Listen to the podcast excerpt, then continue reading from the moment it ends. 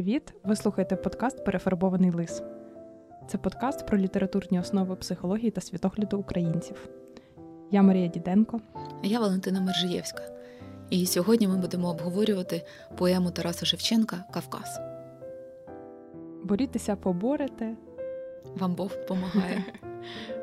Цей твір розібрали на цитати. Я пам'ятаю, що наша вчителька української мови також дуже часто казала цитати з цієї поеми. А я, чесно кажучи, не дуже вже пам'ятаю. Ми з великою ймовірністю його вивчали в школі, просто я, видно, не зрозуміла тоді суті, і воно якось пройшло повз. Ну і взагалі Шевченка вивчають в школі багато, з року в рік є uh-huh. якийсь е, твір Шевченка, який вивчають. І ми, в принципі, в подкасті йдемо майже цією ж стежечкою в кожному сезоні, розбираючи один з творів Шевченка. Але я дуже рада, що ми вибрали Кавказ тому що мені це дозволило зовсім по-іншому подивитись на ці події. І знову ж таки, в контексті сучасних подій в Україні воно зовсім по-іншому сприймається. І прямо сподіваюся, що у нас зараз вийде цікаве обговорення. Я думаю, ми не будемо переказувати детально сюжет і озвучувати. Хоча вірш невеличкий, він всього сім хвилин, проте його варто вдумливо прочитати самостійно. Бо мені особисто знадобилось там 3-4 рази для того, щоб зрозуміти, про що йдеться. Якщо говорити образами, то в поемі Кавказ є кілька ліній сюжетних. Перша сюжетна лінія це порівняння звернення до народів Кавказу і порівняння народів Кавказу з українським народом. Також є лінія про Прометея, міф про Прометея, коли героя прикули до гори. І кожного дня прилітав Орел і викльовував йому печінку. Це було така, таке покарання. І ця печінка знову заростала. І на наступний день Орел знову прилітав. І таким чином Прометей постійно був в муках. І наскільки я пам'ятаю, це через те, що він подарував людям вогонь. Ой, я зараз дорвусь до міфології і розкажу все, тому що це дуже цікавий міф. Його знають в значно спрощенішій формі, ніж він є. Це, мабуть, один із небагатьох міфів, які я хоч якось пам'ятаю. Mm-hmm. І остання частина це присвята другові Шевченка Якову Дебальмену. Він прям до нього звертається, і з вірша ми розуміємо, що цей друг загинув в Кавказькій війні. В Кавказькій війні. І він проводить знову паралелі між українським народом кавказьким, між війнами і цим протистоянням. То з якої лінії почнемо? Ну, я думаю, з очевидно, з Кавказької війни. А чи не з Прометея? Він все-таки на початку? Чомусь же ж цей образ на початку стоїть. Давай почнемо з Прометея. Ну, давай. Е, по-перше, поема називається Кавказ, а починається з Прометея. Так, ну до речі, це не така дивна паралель. Мені цікаво, чи знав про це Шевченко, чи він просто е, надихнувся образом Прометея, чи він знав, що Прометей був прикутий саме до Кавказьких гір. Ти вже сказала, що Прометея прикували за те, що він передав вогонь людям. Але мені Там вже дуже довга історія якась. Він не просто передав там і не просто вогонь. І не просто вогонь. Да. Насправді, хто такий взагалі був Прометей? Прометей це був титан. Хто пам'ятає грецьку міфологію, там є два періоди: період, коли були титани, той же Кронос, то вони не були ще богами, вони були титанами і володіли світом, але потім в титанів народились діти. У Кроноса народився Нептун, Аїд, а потім Зевс. І відбулася битва між оцими новими богами, Зевсом і компанією проти покоління їхніх батьків проти титанів, титаномахія. І от один з титанів, Прометей, він став на бік богів. І mm. потім ці боги, коли перемогли, стали богами Олімпу, стали володіти світом. Але Прометей, оскільки він допомагав їм, то він залишився другом Зевса, і вони товаришували. Чому Прометей безсмертний? Тому що він титан, він не Бог, він титан. І грецька міфологія цікава тим, що це одна з небагатьох міфологій, де створенням людини займається не верховний Бог. Тобто Зевс, ніби верховний Бог, але людей створив Прометей. Ого, це це мені здається вперше про це почула. Він їх зараз. виліпив з глини, і потім Афіна вдихнула в них життя. Причому Зевс не розумів, на що йому ці люди. Ну, Прометей його переконав, що ну, це ж буде прикольно, якщо будуть жити такий народ, прославляти богів. Ну, Зевс сказав: ну ладно, грайся. І Прометей таким чином став таким опікуном людства. І, власне, оцей вогонь, який він приніс людям, він приніс не безпосередньо той вогонь, який в свічці горить, чи на якому можна яєчню підсмажити. Він вкрав божественний вогонь, вогонь творчості, оцю іскру творчості, іскру таланту. І виходить, що люди до цього часу вони жили приблизно як тваринки. Вони розмножувались, їли, але вони нічого не створювали. Але коли прийшов Прометей і приніс їм вогонь, вони почали винаходити ремесла, у них почався розвиток як цивілізації. І саме це обурило Зевса, те, що він їх не просто дозволив їм жити як іншим Божим творінням, він їм дав те, що дозволило згодом їм змагатися з богами. Вау, у мене зараз аж, мурашки пішли. Тобто, виходить, оцей вогонь, який в моїй уяві, це те, що вони там почали їсти е, на вогні готувати. Це не те, а це про якусь божественну іскру, тому що це ж талант, це щось таке, що дуже складно описати словами. От це якийсь дар. Да, і не тільки самої творчості, а й пізнання. Угу. Тому що що таке здобути вогонь? Не можна там палочки потерти, але без божественного вогню людям навіть на думку не спадало терти ці палочки чи висікати іскри кременем. А Прометей їм приніс оцей потяг до невідомого, бажання відкривати щось нове. Оце було, оце був божественний вогонь.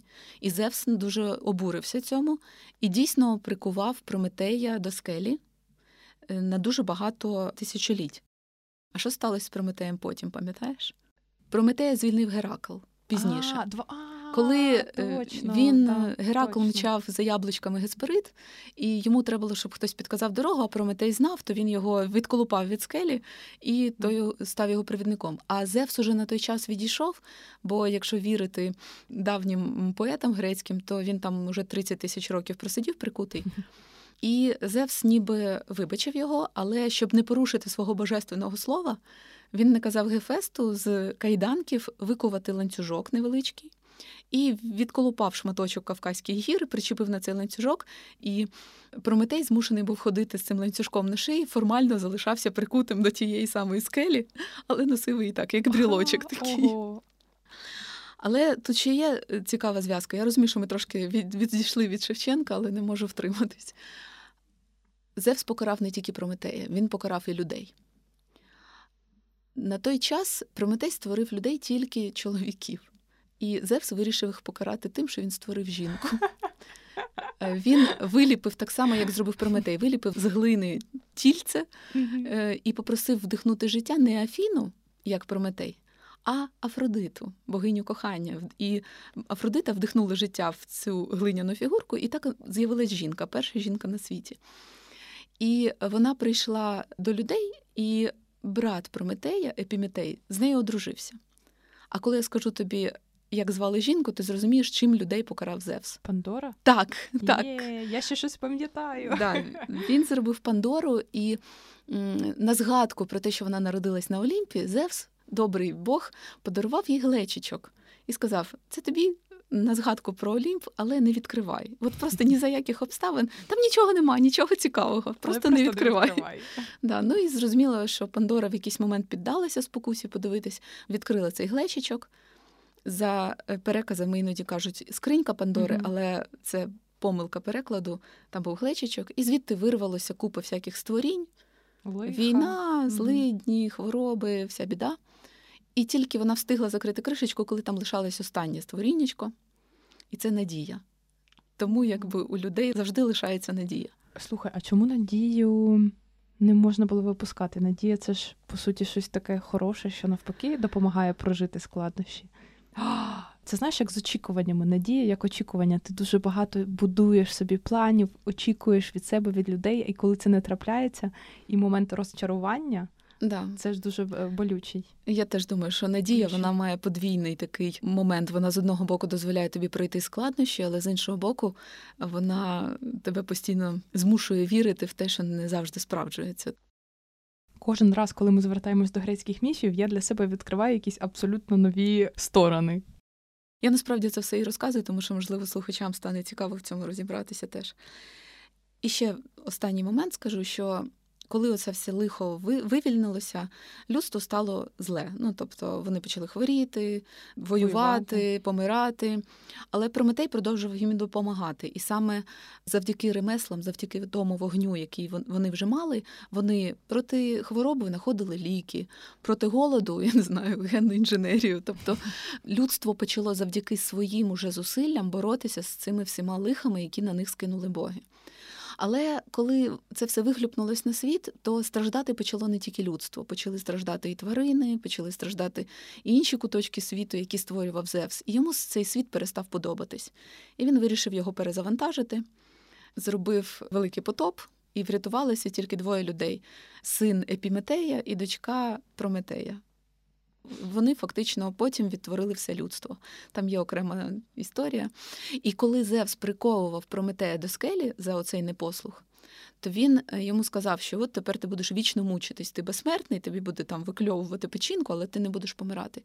І нібито Прометей йому сказав, що нічого, я насправді зробив стільки важливого, що я зі своєї скелі буду дивитись на людство, бачити їхні успіхи, і мене це буде підтримувати. Я думаю, на цьому ми можемо облишити історію про Прометея і рухатись далі. Дуже цікавий образ, тому що з одного боку образ Прометея це про страждання, а з іншого це про волю, яка над стражданнями. Тобто це про якийсь внутрішній ресурс або силу, або, може, віру навіть. Коли цінність того, що ти досягаєш, перевершує те, що ти втрачаєш на цьому шляху. Якщо казати про образ Прометея і про паралелі з Кавказом, до чого Кавказ до Прометея? Чому саме про які події писав Шевченко? Чому саме Кавказ? Ну, я думаю, що образ Прометея саме цієї невмирущості, тому що Шевченко писав Кавказ безпосередньо під час війни. Сама війна тривала понад 50 років, то це навіть за офіційною історіографією. А якщо брати е, взагалі весь час сутичок на Кавказі, то це було 150 років постійного протистояння, постійних збройних сутичок. Дуже цікавий момент, взагалі, як Кавказька війна почалася. Офіційним стартом її вважається 1817 рік. До Російської імперії приєдналась Грузія, яка була православною країною, оточеною мусульманськими країнами, і Азербайджан. Тобто ці дві країни, які зараз незалежні, вони стали частиною Російської імперії. І між Російською імперією і цими країнами залишались території, які залишались незалежними. Це нинішня Чечня або Чкерія і Дагестан, і ближче до Чорного моря велика країна Черкесія. І між ними була тонесенька ниточка е, воєнно-грузинської дороги, через яку Російська імперія була зв'язана з Грузією. Угу. І, звичайно, що для Російської імперії це створювало певний дискомфорт. Вони відчували загрозу з боку цих горських племен, тому що це були не просто собі мирні гречкосії, це були дуже войовничі племена, і в яких була культура воїнства дуже потужна. А чому, коли ти кажеш, ти кажеш племена, а не народи чи ну, національності?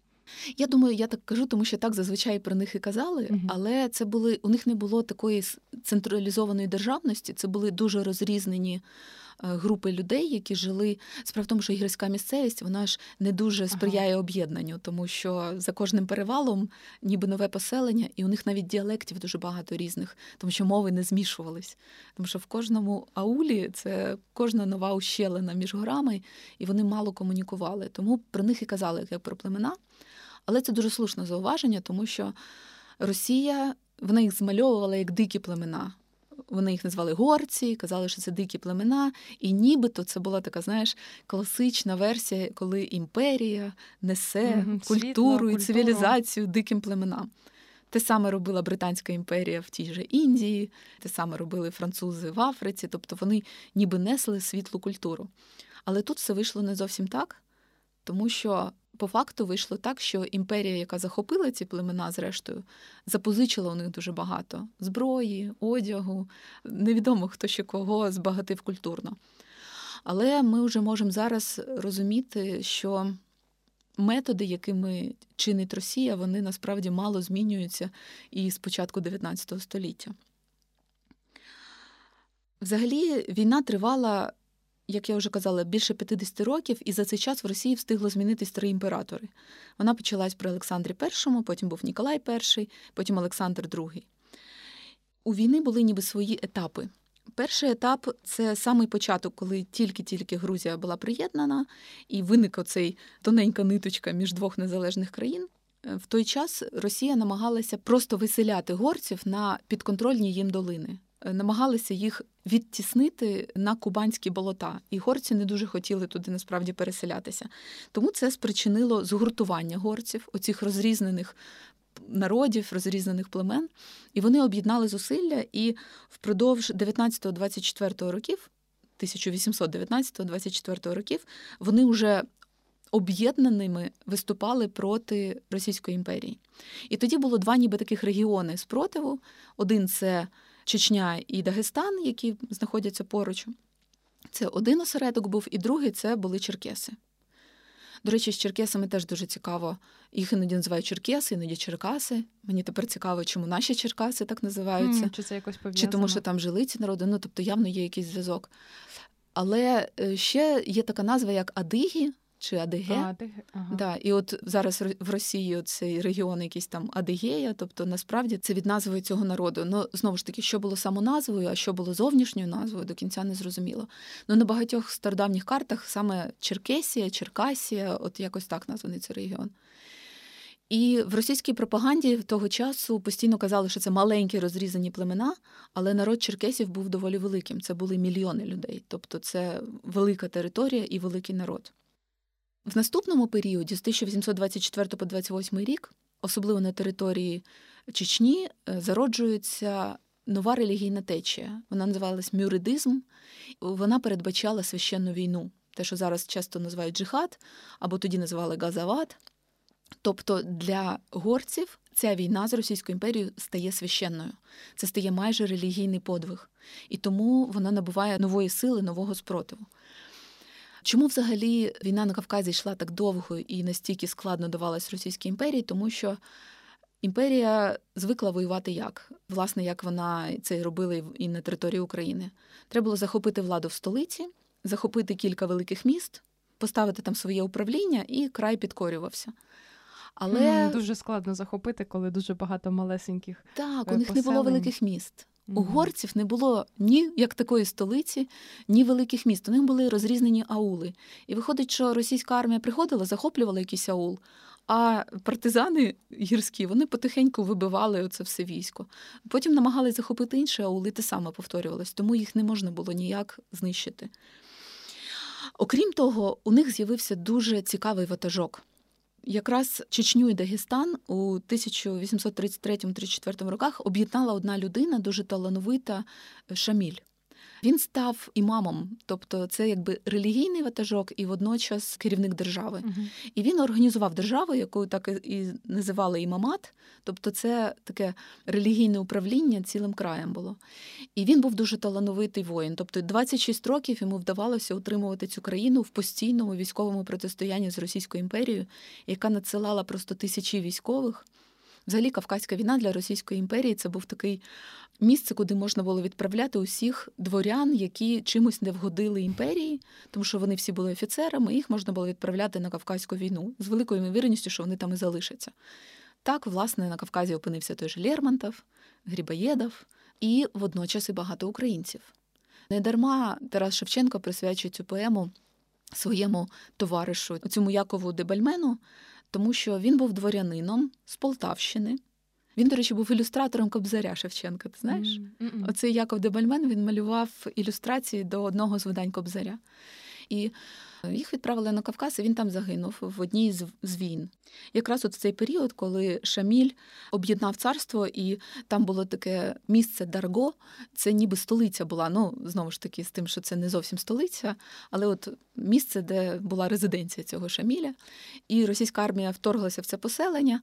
А горці відійшли недалечко на сусідню гору і почали обстрілювати це військо. Вони змушені були відійти. А поки відходили, їх ще в лісах поперестріляли. Ну коротше, вони росіяни отримали надзвичайну поразку. Тобто вони е, ввійшли туди майже десятитисячним військом в це поселення, і третина там полягла. Тобто, решта з пораненнями, з втратами відступили. І наприкінці цього періоду, от в 1859 році, Шаміль таки попадає в полон. Російське керівництво до останнього не хотіло його вбити, тому що вони розуміли, що загибель людини такого масштабу спричинить просто надзвичайне національне піднесення, і вони тоді ніколи не е, подужують цей Кавказ. І вони його до останнього залишали в живих і змогли взяти в полон. Назвали це так званий почесний полон, тобто його вивезли в Калугу, глиб подалі від е, його батьківщини. І він там просто жив в будинку. Тобто його утримували, але це дивно це казати, але досить комфортні умови перебування. Да, Були створені комфортні умови перебування, але він жив під наглядом. Угу. До речі, знаєш, мені це нагадало. Як наші в Туреччині. Точно, як наші азовці зараз в Туреччині. Тобто вони живуть ніби в будинку, а не в тюрмі, але при цьому вони не мають права комунікувати з ким вони хочуть і діяти так, як вони хочуть. От це саме було у Шаміля. З часом в Калузі у нього він був уже літня людина, і у нього почало здавати здоров'я, і йому дозволили переїхати в більш комфортний клімат, і він переїхав в Київ. Угу. І кілька років він жив в Києві. І зараз, уже під час повномасштабного вторгнення, Зеленський записував звернення до народів Дагестану. Він записував якраз біля пам'ятної дошки у цьому Шамілю. І уявляєш, коли Шаміль жив в Києві, уже була написана поема Кавказ Шевченком, і студенти переписували вручну цю поему і присилали Шамілю, щоб він почитав. Ого. Це знаєш, як зараз у мене було таке відчуття, наче світ зараз маленький, і тоді він теж був знаєш, маленький. Угу. Все Це дуже все перетиналося. перетиналося. Я думаю, що взагалі в такі знаєш, гострі періоди якихось переламних моментів все дуже наближається. От коли там Друга світова, чи от Кавказькі війни, чи от зараз, тобто якась переламна подія, яку проживає людство, і є відчуття, що її реально проживає весь світ одночасно. І от після арешту Шаміля війна одразу не припинилася, вона ще тривала більше п'яти років. Але росіяни перейшли до іншої тактики. Вони вже не намагались захоплювати окремі населені пункти. Вони перейшли до тактики фронтального відтискання не заходили в ліс, де могли ховатися горці. Вони випалювали цей ліс, вирубали його, знищували. Вони поступово віджимали у них ті місця, в яких вони звикли бути. І найбільше постраждала, звичайно, Черкесія, тому що у неї був вихід до моря.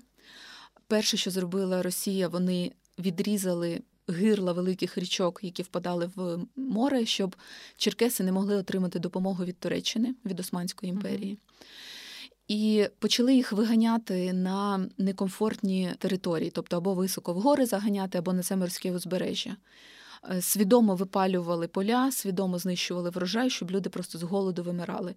І те, що відбувалося з черкесами, називають прямим геноцидом, тому що знищувались якраз самі вразливі прошарки суспільства.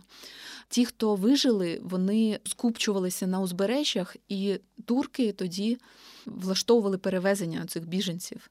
Ну, це були не дуже така гуманітарна допомога була, тому що, по-перше, турки набирали заплату грошей на свої кораблі, набивали дуже багато пасажирів е, на один корабель, так що декілька кораблів навіть потонуло. І коли цих черкесів привозили в Туреччину, їх спочатку селили в так звані карантинні табори де були жахливі умови перебування, тобто це було схоже чимось на концтабори під час е, Другої світової.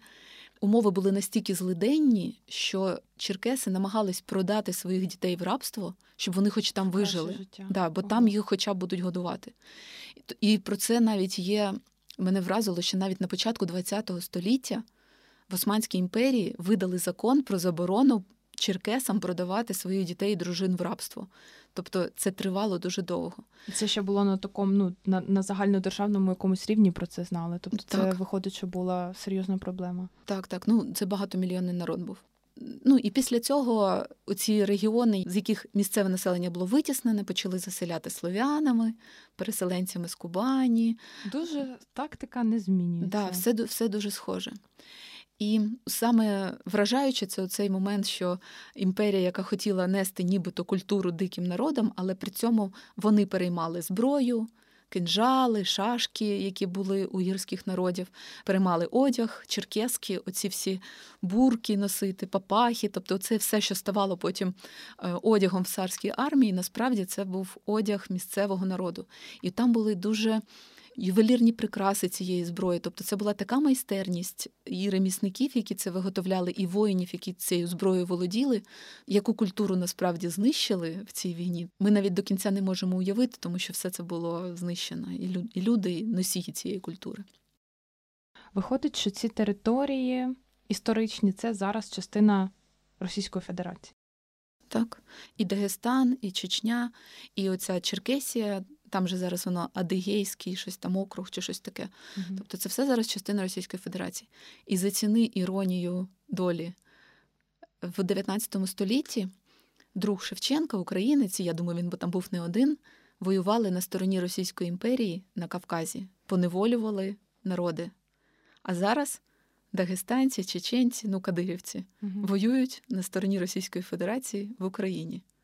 Фактично дзеркальна історія. Тобто те, що було тоді, відбувається зараз в протилежному напрямку. Але тоді, тоді я заплуталась, тому що Шевченко проводить паралелі з народами Кавказу і українцями. Да. І в той же і він говорить про свого друга Якова Дебальмена, який воював на боці Російської імперії, Так, і говорить про те, що от е, нарешті ти там тепер вільний, і ти разом з козаками, ти там над полями. Тобто він по суті в мене зараз не вкладається в голові. Він по суті підтримував оцю національну якусь ідею українську і розумів ці паралелі, але Так. ця людина воювала по суті на боці Російської імперії і поневолюючи народи Кавказу. так. Але ж Шевченко і українців, і кавказців трактував як поневолений народ. Це яка екзистенційна криза ну, мала бути в Якова Дебальмена і в Шевченка? Так. Так. Неймовірно. Я думаю, в цій напрузі Шевченко і черпав великий запал для своєї творчості, тому що він розумів, що українці, які є поневолені Російською імперією, насправді стають зброєю в руках цієї імперії. І насправді я от з цього роблю для себе такий висновок, що оце попадання в залежність, от як Україна після Переяславської ради попала в залежність від Російської імперії, як Чечня після чеченських війн попала в залежність від Російської Федерації. Ти, коли попадаєш в залежність, ти починаєш робити те, що тобі не притаманно, що суперечить твоїй суті, не можна попадати в залежність. Це коли я читала е, цю поему, вона для мене ототожнюється з оцією фразою, що українська література, вона вся така про страждання, там Боже, ми там все виборюємо, всі плачуть, кроваві сльози. І от дійсно поема Кавказ, вона саме така. І тепер я розумію, що ну, вона написана просто з напруги, з екзистенційної кризи. Тому вона дійсно дуже складна. В ній є сила, але ця сила ну, через страждання. Та і вона написана в розпал кривавої 50-літньої війни. В той час в армії служили по 25 років. То офіцери Мгм. взагалі довічно, тобто ставали офіцерами і були. З цією війною взагалі пов'язано багато дивних речей. Наприклад, я коли читала саме про бойові дії, які відбувалися, і там були згадані імена генералів російської армії. І там були такі дивні імена, там як майор Фок, генерал Лідерс. Оце, до речі, друг Шевченка був під керівництвом, він був ад'ютантом у цього генерала Лідерса, генерал Шворгло, генерал-лейтенант Крюге фон Клугенау, генерал Пасек. Ну, дивно, правда? Тобто такі суто російські імена. А потім я е, почала дивитися, що частина були німці, а частина французи. І знаєш, які це французи? Це ті, які були взяті в полон під час наполеонівських війн. Тобто російська армія набрала собі в полон генералів, сказала: Окей, ми вас, ви будете у нас почесні громадяни і будете воювати за нашу армію. Уявляєш, тобто, як це все Я в пов'язано? шоці. Це, якщо чесно, аж страшно від паралелей. Виходить, що і Османська імперія отримала оцих рабів, фактично, черкесів, і французи мали якийсь свій інтерес, і німці мали якийсь свій інтерес. Світ до Першої світової війни це дуже дивний світ. Дійсно, цих великих імперій, які вирішують якісь свої інтереси долею маленьких народів. Про це є цікава книга. Ми її обоє з тобою читали. Вона називається Каста, авторка Ізабель Вількерсон. Дуже раджу прочитати, якщо ви ще не читали. Це, як на мене, фундаментальне дослідження, яке намагається пояснити психологію поневолених народів і психологію феномену каст. Це не про чистий расизм. Проводяться паралелі з США і з Індією про те, як суспільство ділене на якісь групи і про цю ієрархію в цих групах. І там було багато про якраз про те, що коли ти потрапляєш в це поневолення, в залежність, проходять там роки століття, і з цього дуже складно Я б не хотіла називати це стратегією, тому що все-таки, коли ти потрапляєш в залежність, може це навіть ти, незалежність. Ти там особливо і не маєш вибору. Ти ніби так. в петлю таку попадаєш, і ти в ній в безвиході цей крутишся. Тобто... Тому що я зараз думаю, проводжу паралелі з залежністю, там, наприклад, там наркотичною залежністю або там психологічною залежністю. Це інший тип залежності, тому що в, в психологічних залежностях ти е, підсаджуєшся на якийсь класний результат, на щось приємне, щось хороше, що дає тобі вигоду. І потім ти ніби розучуєшся жити без оцієї вигоди. Мабуть, треба якесь інше слово. Тут не ну. А давай почекай. Я би так сміливо не скидала позитивну вигоду, тому що і, наприклад, кавказці зараз, які воюють за Російську Федерацію, і українці тоді, які воювали за Російську імперію, чи не воювали, чи досягали якихось високих посад в Російській імперії, вони отримували позитивну вигоду приналежності до цієї великої країни. Я думаю, що поневолені народи, які уже на етапі, коли зламалися, коли їх уже захопили, вони знаходять свою позитивну вигоду ставати частиною цієї великої сили потужної. Той же Кадиров, наприклад, він же зараз отримує позитивну вигоду від того, що він є частиною великої Росії. Він бере гроші з федерального бюджету, він розбудовує свою місцеву владу. У нього є позитивна вигода від цього. Українці, Феофан Прокопович, там якби або навіть та ж сама громада. Де виникла ця громада, ті ж Костомарови, Куліші, де вони були? В Петербургу. Тобто ясно, що у Шевченка да, завжди був протест проти Російської імперії, але скільки людей себе комфортно відчували, дуже багато допомагали розбудовувати цю імперію. Давай ми візьмемо ближчий час. Скільки наших українців поїхали на заробітки в Москву? Ну я не кажу про останні роки, але от всі 30 років незалежності. Скільки людей працювали на великий ринок російський, тому що там вже більше споживачів, правда? Скільки блогерів починали робити відеоблоги російською мовою, щоб зачепити оцю велику силу? Всі отримували бонуси від цього. Я я думаю, чи з точки зору, наприклад, там постколоніальних суспільств або там колишніх колоній Британії, або коли були корінні народи Америки, і туди приїхали європейці. Є така думка і риторика, що неправильно і не можна казати про те, що вони отримували якусь вигоду, що це їм було класно, тому що по суті всі ці методи призвели до винищення культури, до розмивання культури, до втрати ідентичності національної. Мені здається, що в цьому є якась наша призма, через яку ми дивимося, наприклад, що там європейці там принесли. Письмо або принесли релігію, або тепер там ці люди е, стали освіченими в нашому розумінні. І, типу, для них відкрилися ну, нові можливості. Вони можуть, наприклад, навчатися в університеті, здобувати освіту, заробляти гроші, реалізовувати мрії там і так далі. Але чи не є це нашим уявленням про те, що таке добре? Чи не зміщується фокус з людей, які були пригноблені, на нас, як е, людей, які проєктують і намагаються знайти щось там хороше в цьому?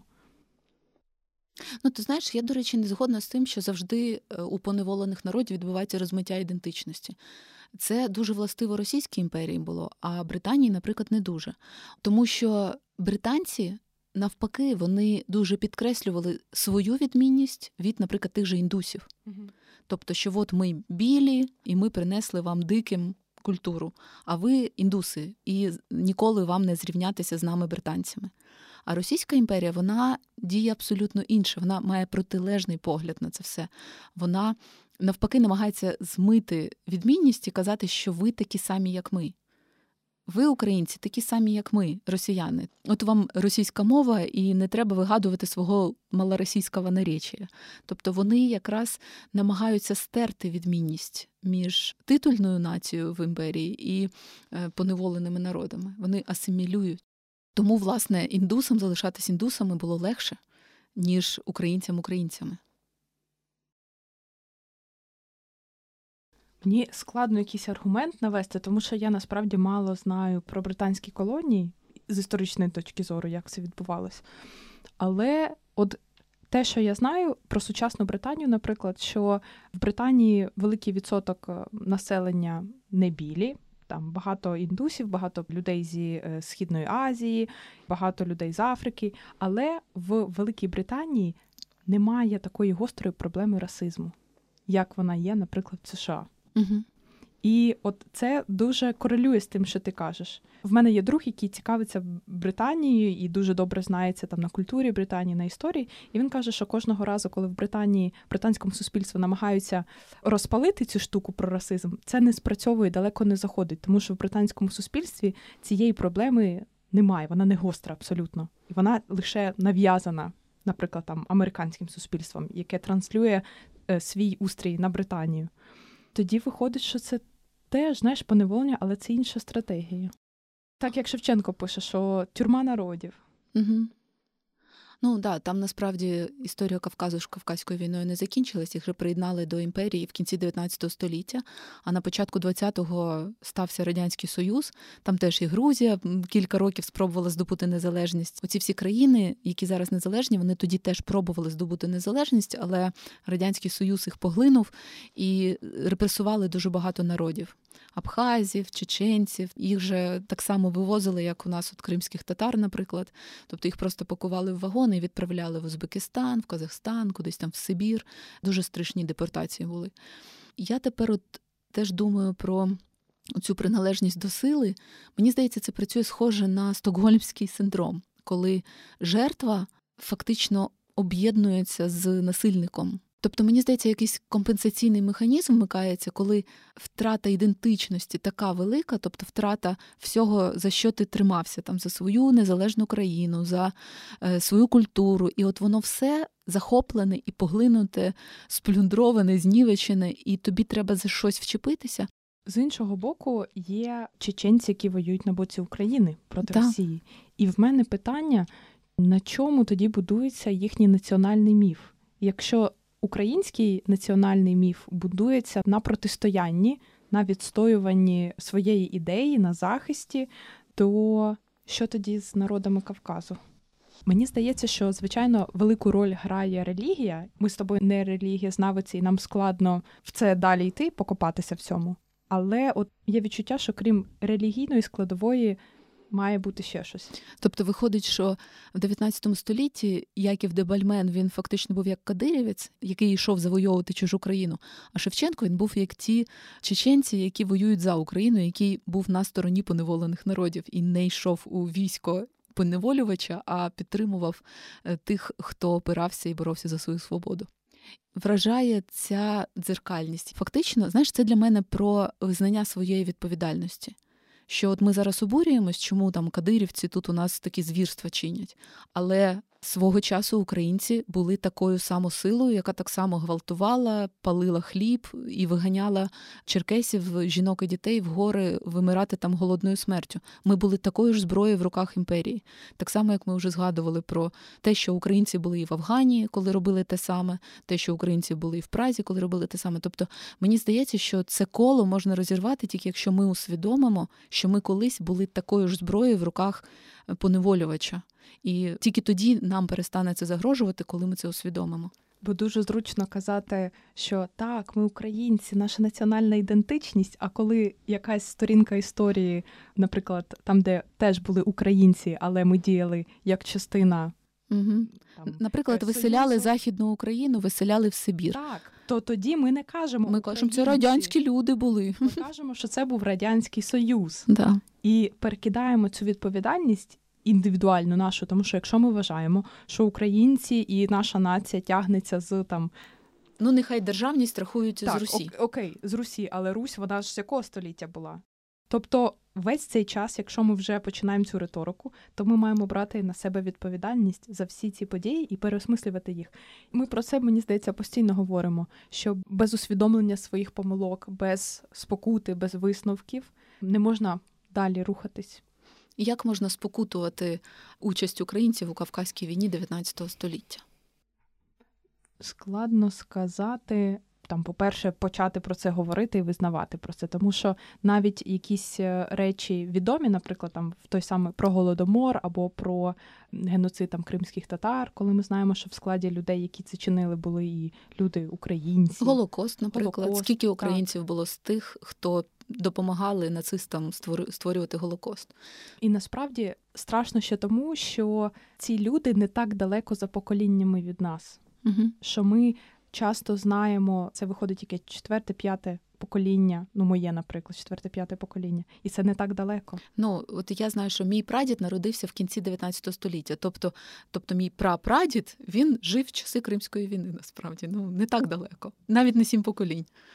З цим дуже складно впоратись. Якщо ти про це дізнаєшся, я, наприклад, знаю деякі моменти про там е, свій рід, які мені було дуже складно прийняти. І я не знаю, що порадити, який ресурс, які книги, практики, методики для того, щоб навчити людей справлятися з тими відкриттями, які ну страшніми відкриттями, якщо вони трапляються. Я думаю, що так як ми в багатьох практиках радили починати з маленьких кроків, тобто ясно, що брати спокуту за цілу націю дуже складно. Але якщо почати з свого власного життя, знайти кілька своїх помилок, якихось власних провтиків, де ти явно робив нехороший вчинок, ти вже зараз розумієш, що він був нехороший, навіть якщо він був давно. Ну, ти знаєш, як є. Дуже цікаві історії, як люди знаходять тих, хто їх в школі цькував, наприклад. Ой, так. От, наприклад, якщо ви пам'ятаєте, що ви когось цькували в школі, то в дорослому віці це вже далеко. Но знайти цю людину, з якою ти знущався в школі, і вибачитись, хоча б просто на словах. Я розумію, що ти не відшкодуєш йому якість життя, яку він втратив через це цькування, але принаймні повернути якусь людяність в стосунки це можна зробити. І якщо зробити цей крок, потім знайти ще якийсь, у кого там невдале розлучення, ну прийди і просто вибачся перед людиною, скільки ти йому крові випив під час цього розлучення. Чи Конфлікт батьків і дітей у кожного вистачає. Чи начальник противний, чи сусід, з яким у тебе постійно сварки за межу. Є за що вибачитись. І якщо це зробити, то потім можна буде мислити і в ширшому контексті. Ти знаєш, я з тобою дуже погоджуюсь, тому що я от щойно прийшла думка, що копатися там в помилках минулого може бути на надзабагато. Тому що, по-перше, це не твоя помилка, це не ти конкретно чинив, тому твоя відповідальність тут така ну опосередкована, скажімо, це не пряма. І по-друге, на це треба дуже багато мати емоційного ресурсу, щоб може це і не потрібно робити. Чужі помилки якось виправляти або вибачатися за них. Але от за свої це класна практика. Коли в тебе є цей досвід, просити вибачення, досвід усвідомлювати. І коли ми просимо вибачення, важливо, що ми не просто робимо це для галочки. Знаєш, там ну я вибачився, все, зам'яли тему. А коли ти це робиш з повного усвідомлення. Угу. Тому я думаю, що на рівні держави просто це мають робити все-таки, мабуть, Міністерство закордонних справ там чи президент. Але якщо весь народ буде готовий до такого сприйняття, то тоді і державним структурам це буде зробити простіше. І що е, на рівні держави, я думаю, вибачення працюють так само. Тобто, спочатку ти висловлюєш людині, про що ти шкодуєш, ну чи висловлюєш країні. От, наприклад, ти ж Чечні, да, Ічкерії що коли була, наприклад, там чеченська війна, у нас дуже багато людей в Україні вони слухали російське телебачення і розділяли погляд російського телебачення на чеченських терористів, і просто переглянути цей погляд, що тепер ми розуміємо за що боровся той самий Дудаєв. От те, що зараз, наприклад, в Києві є вулиця Дудаєва, це частково є визнанням ролі цієї постаті в долі цієї країни. Як працює взагалі вибачення? Це коли ти щиро вибачаєшся, а потім ти робиш щось, щоб компенсувати людині те, що вона через тебе втратила. Тобто, якщо ти цькував когось в школі, ти намагаєшся якось підняти самооцінку людині зараз, якщо це можливо, там, або сказати, що я тоді був ідіот, там вибач мене, і це якоюсь мірою поверне людині самооцінку. І якщо, наприклад, Ічкерія в якийсь момент почне боротися за свою незалежність, то Україна має її підтримати. І тоді це буде вибачення. Так само знаєш стосунки України і Польщі що скільки було між Україною і Польщею е, конфліктів конфліктів і труднощів, і там трагедій між народами, але з боку Польщі зараз абсолютна підтримка України і таке ну, плече до плеча. Да, реально є відчуття вибачення, е, причому з обох боків. Зрозуміло, що ті проблеми вони нікуди не дінуться. Тобто, так само в історії вони збережуться ці факти. Але те, як ми про них будемо розказувати, вони будуть інші. Ну так само, як про Голокост. Теж, да? Мало зберігати просто пам'ять про ці події. Нам треба по-іншому про них почати розказувати, по-іншому розставити акценти і створювати умови для того, щоб люди. Зі своєю культурою могли розвиватися в Україні, щоб євреї мали свою культуру, кримські татари мали свою культуру. Тобто ми маємо не просто казати живіть собі в нашій країні, як вам хочеться. Ми повинні їх підтримувати, і тоді це і буде вибачення.